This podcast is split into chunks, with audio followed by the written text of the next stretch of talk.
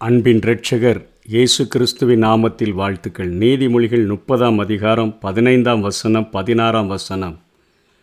தா தா என்கிற இரண்டு குமாரத்திகள் அட்டைக்கு உண்டு திருப்தியடையாத மூன்றும் உண்டு போதுமென்று சொல்லாத நான்கும் உண்டு அவையாவன பாதாளமும் மலட்டு கற்பமும் தண்ணீரால் திருப்தியடையாத நிலமும் போதுமென்று சொல்லாத அக்கினியுமே என்று சொல்லி. இங்கே ஆகூர் குறிப்பிடுகிறதை நாம் பார்க்கிறோம். அந்த நாட்களிலே மக்களுடைய மனதிலே அது நிலைத்திருப்பதற்கு மனப்பாடம் செய்வதற்கு ஈஸியாக இருப்பதற்காக இந்த எண்ணிக்கைகளை பயன்படுத்துகிறது உண்டு இரண்டு உண்டு மூன்று உண்டு நான்கு உண்டு. அதாவது அதில் முற்று பெற போகிறதில்ல. ஆனாலும் இவைகளை ஈஸியாக மனதிலே வைத்து கொள்கிறதற்கு ஞான மொழிகளை மனப்பாடம் செய்து கொள்கிறதற்கு அன்றைக்கு இப்படிப்பட்ட கலையை அவர்கள் பயன்படுத்தினது உண்டு அதைத்தான் இங்கே ஆகூரும் பயன்படுத்தி இருக்கிறதை நாம் பார்க்கிறோம். இவர் ஐந்து பிரிவுகளாக நான்கு நான்கு காரியங்களை மொத்தம் இருபது காரியங்களை மனதிலே வைத்து கொள்ளும் வண்ணமாக மனிதர்களுக்கு அது அவர்கள் வாழ்ந்த நாட்களிலே அதை மனப்பாடம் செய்து கொள்வதற்கு அவர்களுக்கு வழி செய்யும்படியாக இப்படிப்பட்ட முறைமைகளிலே இவர் எழுதியிருக்கிறதை பார்க்கிறோம். முதலிலே ஒரு அட்டை பூச்சியை பற்றி அவர் சொல்லி இந்த காரியத்தை தொடங்குகிறார். தா தா என்கிற இரண்டு குமாரத்திகள் அட்டைக்கு உண்டு என்று சொல்லுகிறார். அட்டை பூச்சி லீச் என்று சொல்லுகிறோமே அந்த அட்டை பூச்சிக்கு இரண்டு குமாரத்திகள் உண்டு. அவைகள் அழுகிறது தா தா என்று அழக்கூடியதாக அது இருக்கிறது என்று சொல்லி அவர் இங்கே சொல்லுகிறதை பார்க்கிறோம். நம்ம பாஷையில் சொன்னால் கொண்டா கொண்டா என்று கேட்பது போல இருக்கிறது என்று பார்க்கிறோம். முதல்ல இந்த அட்டைப்பூச்சியினுடைய சுபாவத்தை நம்ம தெளிவாக அறிந்து கொண்டோம் என்று சொன்னால் நமக்கு இந்த வசனங்களை புரிந்து கொள்வது மிகவும் எளிதாக இருக்கும். ஈரப்பதம் நிறைஞ்ச இலையுதிர் காடுகளில் இல்லைன்னா பசுமை மாறாத காடுகளில் உயரமாக ம வளர்ந்து நிற்கக்கூடிய மலை பகுதிகளில் மரம் அலைந்து வளர்ந்து நிற்கக்கூடிய பகுதிகளில் காடுகளில் அல்லது தேயிலை தோட்டங்களில் இந்த இரத்தம் உறிஞ்சுகிற அட்டை பூச்சிகள் காணப்படுகிறதாக இருக்கிறது. கருப்பு நிறமாக இருக்கும். இல்லைன்னா பழுப்பு நிறமாக இருக்கும். இந்த அட்டை பார்க்குறதுக்கு கொஞ்சம் வளையம் போல் இருந்து அவைகள் பாலூட்டிகளினுடைய இரத்தத்தை உறிஞ்சி அது உணவாக கொண்டு வாழக்கூடிய ஒரு வகை ஒரு பூச்சியாக இருக்குது. மனித இரத்தத்தையும் அவைகள் விட்டு வைப்பதில்லை.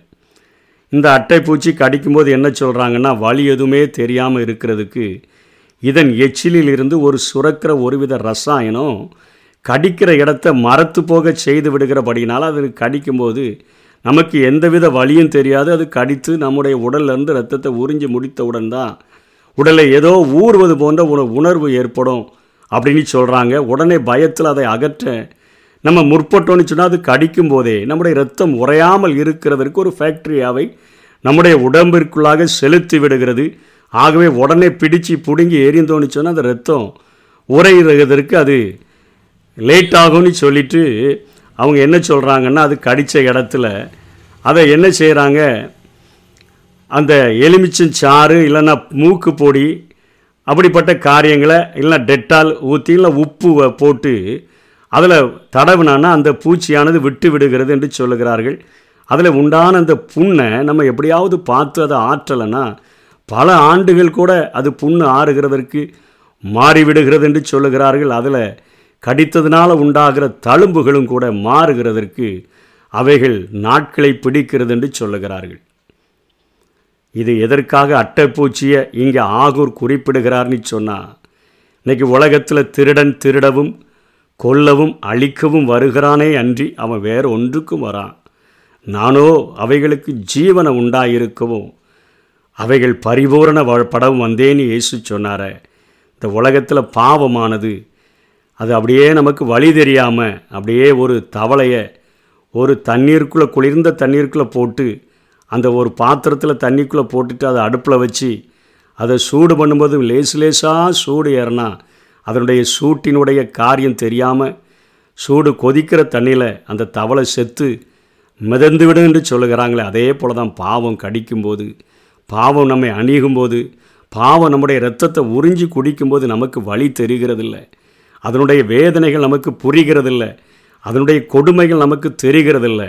ஆனால் நமக்காக எல்லா சொட்டு இரத்தத்தையும் சிந்தி அந்த தழும்புகளை மாற்றுகிறதற்கு நித்திய ஆவியினாலே தம்மைத்தாமே பழுதற்ற பலியாக ஒப்பு கொடுத்த இயேசு கிறிஸ்துவினுடைய இரத்தம் நம்முடைய மனசாட்சியை செத்த கிரியைகள் பாவம் செய்கிறதுனால குற்ற உணர்வு என்கிற தழும்புகளும் நமக்குள்ளே உண்டாகுத. அதை மாற்றும்படியாக நானோ இரத்தத்தை உறிஞ்சி குடிப்பதற்கு அல்ல உங்களுக்கு ஜீவன் உண்டாயிருக்கவும் அது பரிபூரணப்படவும் வந்தேன் என்று ஆண்டவராகிய இயேசு சொல்லி இருக்கிறத நம்ம பார்க்குறோம். இங்கே தொடர்ச்சியாக மூன்று உண்டு என்று சொல்கிறார திருப்தி அடையாத மூன்று உண்டு. போதும் போதும் என்று சொல்லாத நான்கு உண்டு என்று சொல்லுகிறார பாதாளம் அதே போல் அவர் சொல்லுகிறார் மலட்டு கற்பம் தண்ணீரால் திருப்தி அடையாத நிலம் அக்கினி இவைகளெல்லாம் இருக்குது. இவைகளை குறித்து இதனுடைய சுவாவங்களை குறித்து நம்ம பார்த்தோன்னா பாதாளம் நீதிமொழிகள் இருபத்தேழு இருபதில் பாதாளமும் அழிவும் திருப்தியாகிறதில்ல. அதுபோல் மனுஷனுடைய கண்களும் திருப்தியாகிறதில்லைன்னு சொல்லி சாலமுன் குறிப்பிடுகிறதை பார்க்குறோம். பாதாளத்தில் எவ்வளோ பேரை போட்டாலும் அது திரும்ப திரும்ப அது திறந்து கொண்டு ஆட்களை வாங்கக்கூடியதாக இருக்குது. அதனால தான் இயேசு இந்த பூமியில் வாழும்போது சொன்னார் கேட்டுக்கு போகிற வாசல் அது வந்து வழி விசாலமாக இருக்குது. அதன் வழியாய் பிரவேசிக்கிறவர்கள் அநேகர். எவ்வளோ பேர் போனாலும் பாதாளம் உள்வாங்கி கொண்டே இருக்கக்கூடியதாக இருக்குது. அதுக்கு திருப்தி உண்டாகிறதில்ல அழிவுக்கு திருப்தி உண்டாகிறதில்ல. அதே போல் தான் மனுஷனுடைய கண்களும் அது திருப்தியாகிறதில்ல. அது திருப்தி ஆகிறதில்ல இன்றைக்கெலாம் ஒரு மொபைலை எடுத்துக்கொண்டு அதற்குள்ளாக இன்டர்நெட்டு சிலந்தி வலை என்று சொல்லுகிறோமே அதுக்குள்ளெல்லாம் உள்ளே போயிட்டோன்னு சொன்னால் எவ்வளோ மணிகள் எவ்வளோ மணித்துளிகள் அதில் செலவிடுகிறோன்னு தெரில. இன்றைக்கி எல்லா வயதினரையும் அடிமைப்படுத்தி வைத்திருக்கிற ஒரு மொபைல் ஃபோனை அந்த காரியம் எப்படி நம்மை திருப்தி அடைய முடியாத ஒரு நிலைமைக்கு கொண்டு செல்லுகிறதோ அதே போல தான் பாதாளமும் அழிவும் இருக்குது. அது இன்னும் தா தான்னு சொல்லி கேட்டு அது நம்மை அதற்குள்ளாய் அடிமைப்படுத்தி கொண்டே தான் இருக்குது. அதில் திருப்தி உண்டாக போகிறதே இல்லை. கடைசியில் தான் தெரியும் பாவத்தின் சம்பளம். மரணம் என்று சொல்லி என்று சொல்லி பாதாளத்தை குறித்தும் மலட்டு கற்போம். அது எவ்வளோ முயற்சி எடுத்தாலும் அது ஒரு குழந்தையை தரப்போகிறதில்ல. அதில் ஒரு பிரயோஜனமும் இல்லை. எத்தனை முறைகள் முயற்சி எடுத்தாலும் ஒரு மலட்டு கற்பத்திலிருந்து நன்மைகள் பிறவாது இருக்கிறது போலத்தான். இன்றைக்கி பாவத்தை செய்கிறதுனால ஒரு நன்மை நமக்கு கிடைக்க போகிறதில்ல ஆனாலும் முயற்சிகள் பாவத்திற்கு மேலே பாவத்தை செய்து கொண்டு பாவத்தை தண்ணீரை போல உறிஞ்சி குடிக்கிற ஒரு சந்ததியாக இருக்கிறோம் என்று சொல்லியும் தண்ணீரில் திருப்தியடையாத நிலம் ஒரு வெற்று நிலம் இருந்துச்சுன்னா அதில் எவ்வளவு தண்ணியை ஊற்றினாலும் அது திருப்தி ஆகவே ஆகாது உறிஞ்சி குடிச்சிட்டே இருக்கும்.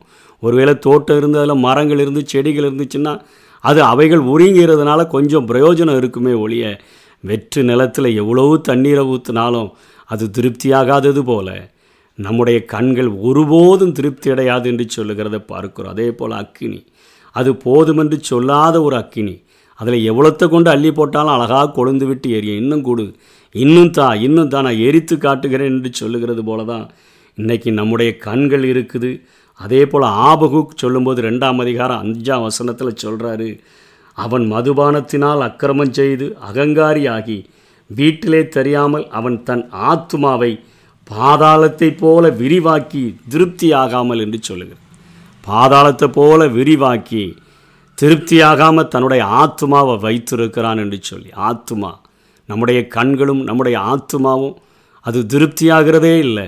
இன்றைக்கி நம்முடைய ஆத்மாவை வாழ வைக்கும்படியாய் நானோ அவைகளுக்கு ஜீவன் உண்டாயிருக்கவும் அது பரிபூரணப்படவும் வந்தேன் என்று சொல்லுகிறாரே. இதோ வாசற்படிகளை நின்று தட்டுகிறேன். ஒருவன் என் சத்தத்தை கேட்டு கதவை திறந்தால் நான் அவனுக்குள் வந்து அவனோடு கூட போஜனம் பண்ணுவேன். அவனும் என்னோடு கூட போஜனம் பண்ணுவான். வாழ்வழிக்க வந்தவர். வாழ்வை எடுப்பதற்கு பாவமானது நம்மளோடு கூட போராடி கொண்டு இருக்குது நம்முடைய இரத்தத்தை உறிஞ்சி கொடுக்கிற அட்டை பூச்சியை போல பாவமானது நம்முடைய வாழ்க்கையை கொஞ்சம் கொஞ்சமாக அழித்து மரணத்துக்கு நேராக பாதாளத்துக்கு நேராக நித்திய நரகத்துக்கு நேராக வழி நடத்துது நானோ அவைகளுக்கு ஜீவன் உண்டாயிருக்கவும் அது பரிபூரணப்படம் வந்தேன் என்று சொல்லி தன்னுடைய எல்லா சொட்டு இரத்தத்தை இந்த பூமியில் சிந்தின அந்த கல்வாரி நாயகராகிய இயேசுவை நம்ம நோக்கி பார்த்தோன்னு சொன்னால் இந்த உலகத்தில் நம்முடைய கண்கள் திருப்தி அடைய முடியும் நம்முடைய ஆத்மா திருப்தி அடைய முடியும் நமக்கு ஒரு உலகம் தரக்கூடாத சமாதான சந்தோஷத்தை அவர் தர முடியும். அதற்கு மேலாக நித்திய ஜீவனை நம்மைக்கு தந்து நித்திய வாழ்வுக்கு நேராக அவர் வழி நடத்த முடியும். அப்படிப்பட்ட கிருபைகளை வாஞ்சிப்போம். கர்த்தர்தாமே நம்மை ஆசீர்வதிப்பாராக. ஆமே பலியான செம்மறி பாவங்கள் எல்லாம் சுமந்து தீர்த்தவரே. பலியான செம்மறி பாவங்கள் எல்லாம் சுமந்து தீர்த்தவரே. பரிசுத்த ரத்தம் எனக்காக அல்லோ பாக்கியம் பாக்கியமே. பரிசுத்த ரத்தம் எனக்காக பாக்கியம் பாக்கியமே.